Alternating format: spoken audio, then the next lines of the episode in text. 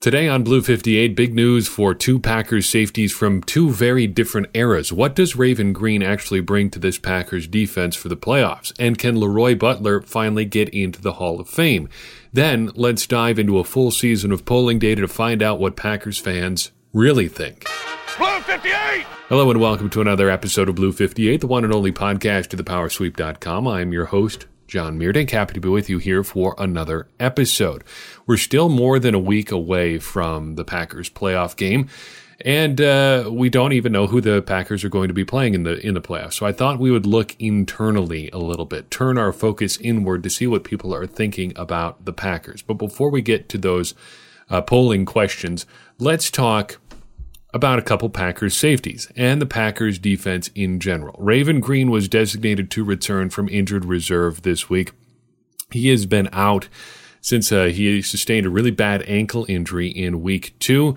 Didn't think he would be back this season. Didn't seem that way, and now all of a sudden here he is. He started practicing or moving around a little bit a, a couple weeks ago, and and now it seems like he is ready for action. I wouldn't expect huge contributions from him, even a huge number of snaps. But this is, I think, ha- it has to be taken as a positive development for the Packers defense. You can always use more competent defensive backs, and it does seem like he was in line for a pretty big role in Mike Pettine's defense early on. So having another player who can play that clearly important role in Pettine's defense is is important. He played 77% of the defensive snaps in week 1 and Ibraheim Campbell, the only guy who's been able to really fill that role with any sort of consistency, has never played more than 57%. I don't know how many conclusions you can really draw from those two numbers. It's just the one game for, for Greene, and Campbell is still just over a year removed from an ACL tear. So, how much can he really play anyway? Still, this is an important role. Having that hybrid safety linebacker enables Mike Pettine to play more dime defense, which he loves, while still defending the run pretty well. And they've been better against the run the more Campbell has really kind of gotten his feet under him in this defense. And you'd think that's kind of what Greene would be able to bring to the defense should he actually play. If this can allow the Packers to try to continue to get pressure with their big guys, with Kenny Clark, with the Smiths, with whoever the fourth rusher is, or maybe they're only rushing three, they've done that fairly consistently too while dropping seven or eight guys into coverage, that's only a positive thing for the Packers defense as a whole. So if Greene allows them to do this, I don't know, five more snaps per game, I still think that's probably a good thing for the Packers defense. I just wouldn't expect him to come in and play 25, 30 snaps a game or more than that. But it, it is it is a positive development and it's hard to take it any other way. If nothing else, it gets them back up to 53 players for the for the playoffs. Uh, 52, I guess, if you if you count Ryan Grant's spot. Uh, he he is on the roster, but I don't don't think he's ever going to play at this point. That is a question for a different day, though. We do have a good question from a listener, which kind of goes along these lines. Uh, with the Packers defense. Callum writes in and asks The defense seems to have improved a lot the last few weeks. Obviously, they played some slightly questionable offenses, but do you think they've done enough recently to keep Mike Pettine in the job for next year? And what can we put any improvement down to? The middle linebacker spot has been an issue all year, but recently we've seen Campbell come back in, and I'm almost certain I saw Chandon Sullivan around that area on a couple third downs against the Vikings. Uh, first of all, thank you, Callum, for writing in. I really appreciate it. Anybody who who writes in, I'm going to try to work those questions into the next podcast or, or into a podcast as quickly as we can. That is something I want to do better and better instead of just waiting for like mailbag type type podcasts. We'll just do that as we get the questions because that thing keeps things going along. And uh, hopefully that will encourage more people to write in. So thank you, Callum, for writing in. If you would like to do so, you can find us wherever, just Facebook, Twitter, email. Just just get it to us. We'll try to get it in the show, however. So uh, to answer the actual question, I think that if we just look at the improvement part of the defense without looking at opponents for a second, I think having Ibraheim Campbell more fully integrated into the Packers defense has has helped. Even if he's not playing a ton of snaps, getting him just on the field more gives the defense more flexibility. It allows them to play more of that dime defense while still defending the run reasonably well. But it is worth pointing out that the Packers have played some truly awful teams over the past month. So, other than the Vikings, they've really faced off with some really really bad groups. The Lions are not great on offense. The Bears are not great on offense. Neither are the Redskins or the Giants. But that having been said, there's just sort of a different feel, it seems like, to me at least, watching this Packers defense over the last two, three weeks than there was even dating back to the, the Giants game or the, the Panthers game, something like that. I hesitate to really say, yes, they're definitely better, but they do feel better, so maybe they are better. And to get to the root question, does this mean Mike Pettine is safe for 2020? I kind of think so. I did a podcast about that way back on December 18th, the ancient history date of December 20, or December 18th, 2019. Boy, last year already. Wondering if Patton was truly safe for 2020, and I think he probably is at this point. And it may have been overstating that question even at the time. I think it's fair to wonder even now should he be completely safe? Given the amount of resources the Packers have dumped into this defense, is it really the dominating unit? It probably should be. Not all the time, but it's still pretty solid. And there is that still that chance that things could get worse if you decide to make a move. What do you think, though? Is Pettine's job safe for 2020? Please say your answer out loud right now.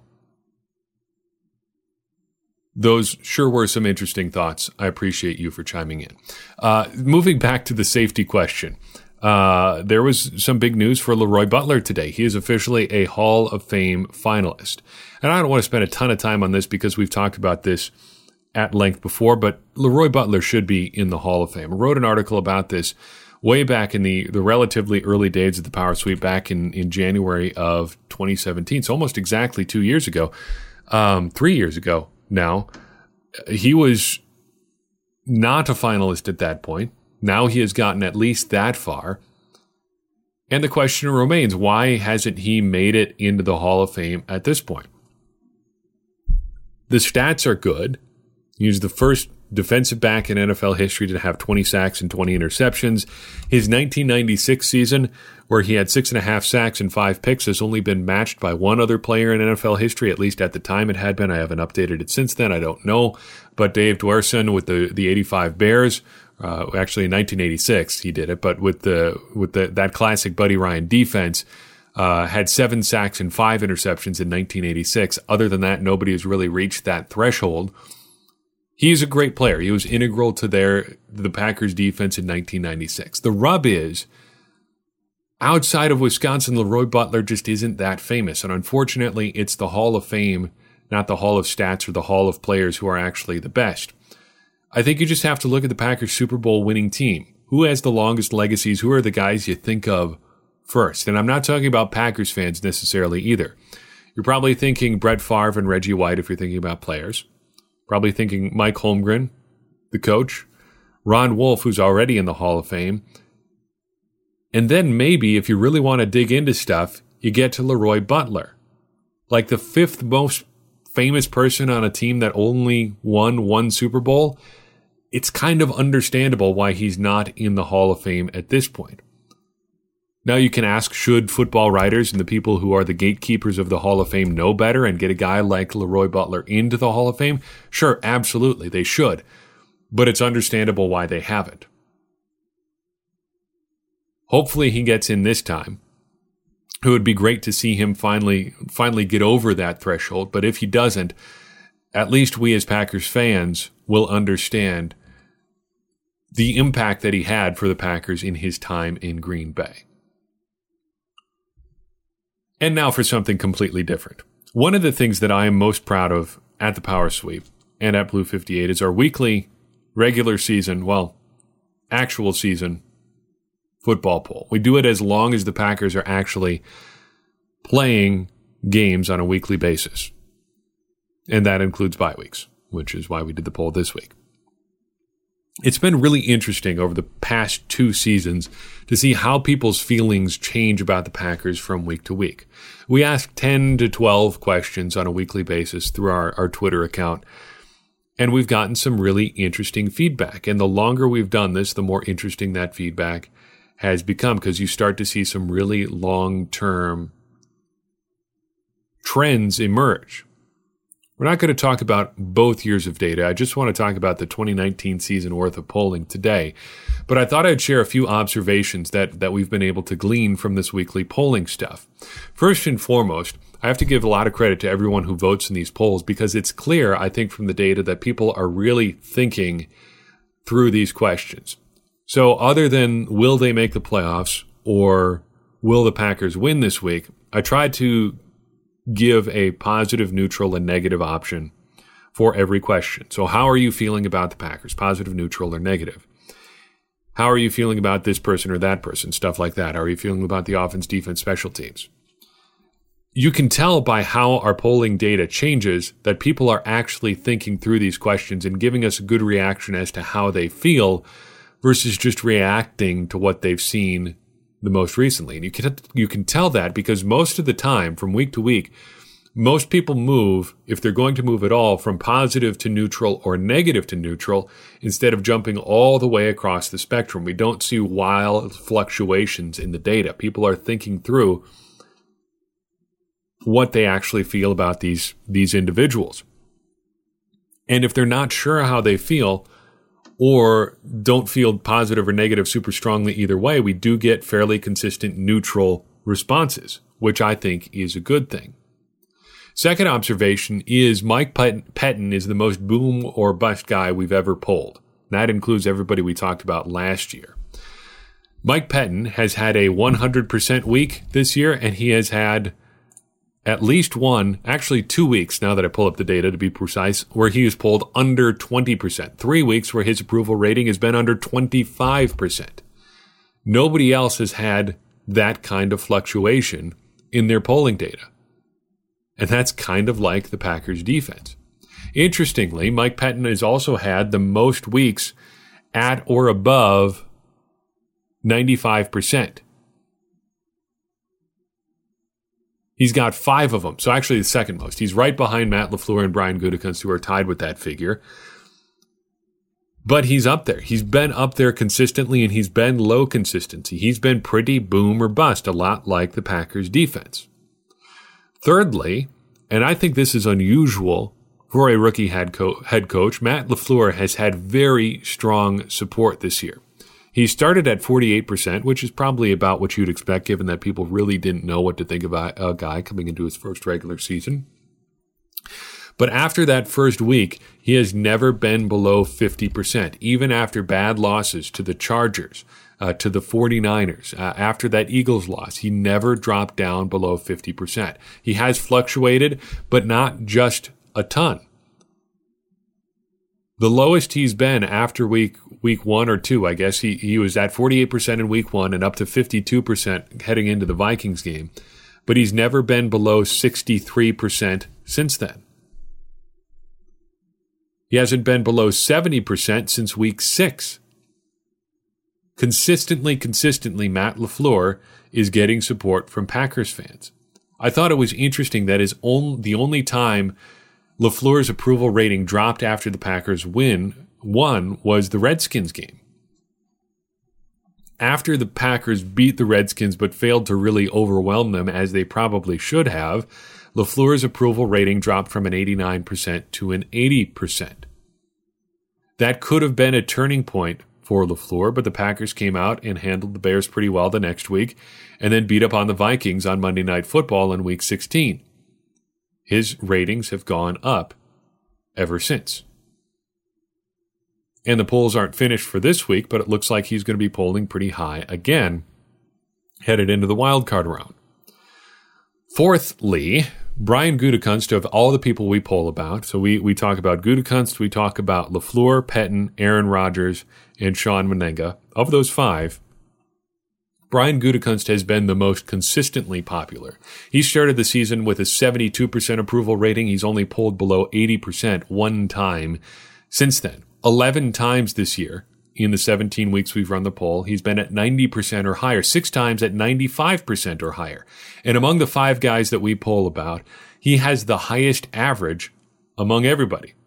He has averaged an 86% approval rating this year. That's higher than LaFleur at 82%, Mike Pettine and Aaron Rodgers both tied at 66, or Shawn Mennenga, whose average approval rating is a paltry 5.5% this week, albeit only in seven weeks of polling.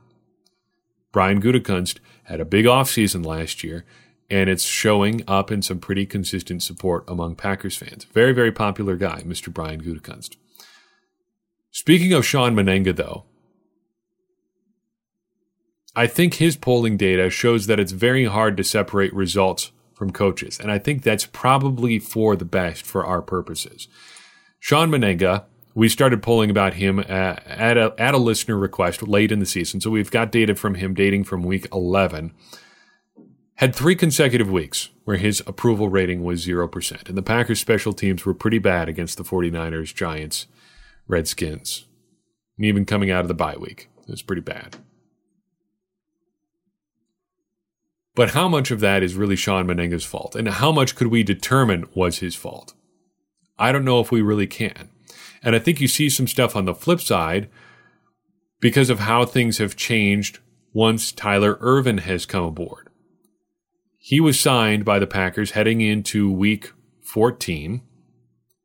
And since then, Mennenga's approval rating has gone up each and every week as Ervin has done better and better on kickoff and punt returns each and every week. Now, in our most recent poll, Mennenga had a 15.4% approval rating. Has he gotten 15% better as a coach? No. But the Packers' results in their return game has been better. And I think that's okay. Because I don't think the average fan or the average podcaster, myself included, has enough information about what coaches are really doing to judge them on anything other than results. And I think as far as fans are concerned, therefore, results should trump the process. It's possible that all season long, Shawn Mennenga was making great calls on special teams, putting together great schemes. Whatever you do as a special teams coach, it, it could be that he was doing a really good job and just getting crummy results.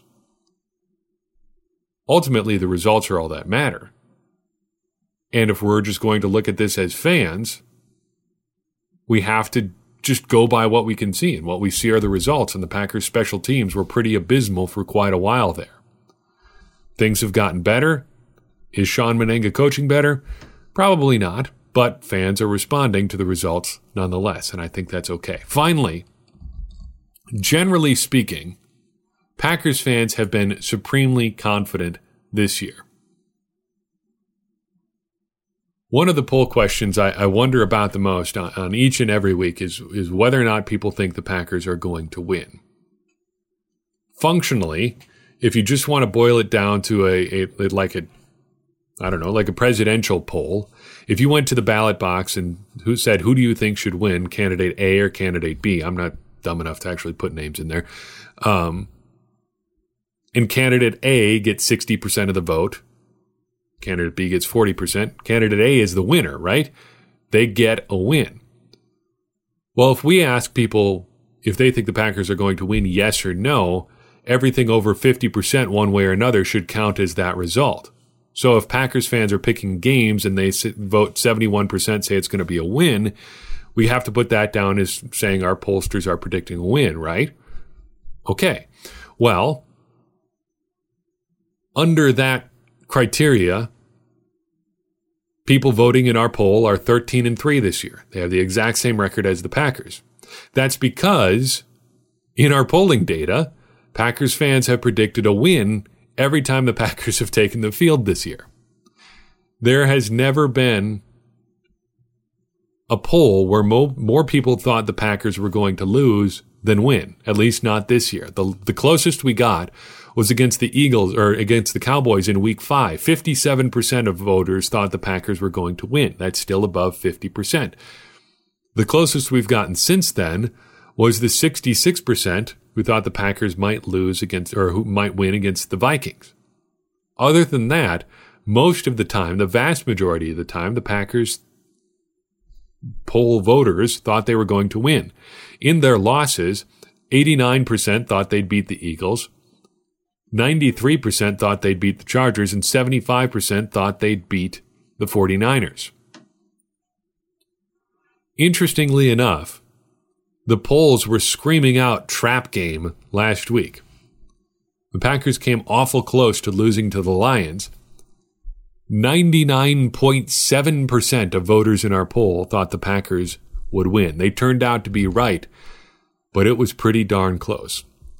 All that to say, Packers voters or Packers fans have been extremely confident in our polls this year. And I would rather have that than I think the alternative. Anybody can be a cynic. I like the optimism from Packers fans. So I've got for you in this episode. Thank you so much for tuning in. I'm excited for this week, and hopefully you are too, to see who the Packers are going to end up to, uh, end up playing. Could be could be Saints, Seahawks, or Eagles. We'll find out. We do know for sure the game is going to be at Lambeau Field. Uh, so we'll see. In the meantime, if you like what you heard today, leave us a rating and review in the podcast app of your choice. Check us out at patreon.com slash the if you would like to support us financially, or just leave us a question, comment, thought, bit of feedback, whatever, on our Facebook t- page, our Twitter page, or via email. However you would like to reach out to the show is fine. Anything that you give us helps us advance the conversation around this team that we love and helps us all become smarter Packers fans. And as I always say, smarter Packers fans are better Packers fans, and better Packers fans are what we all want to be. I'm your host, John Meerdink. We will see you next time on Blue 58.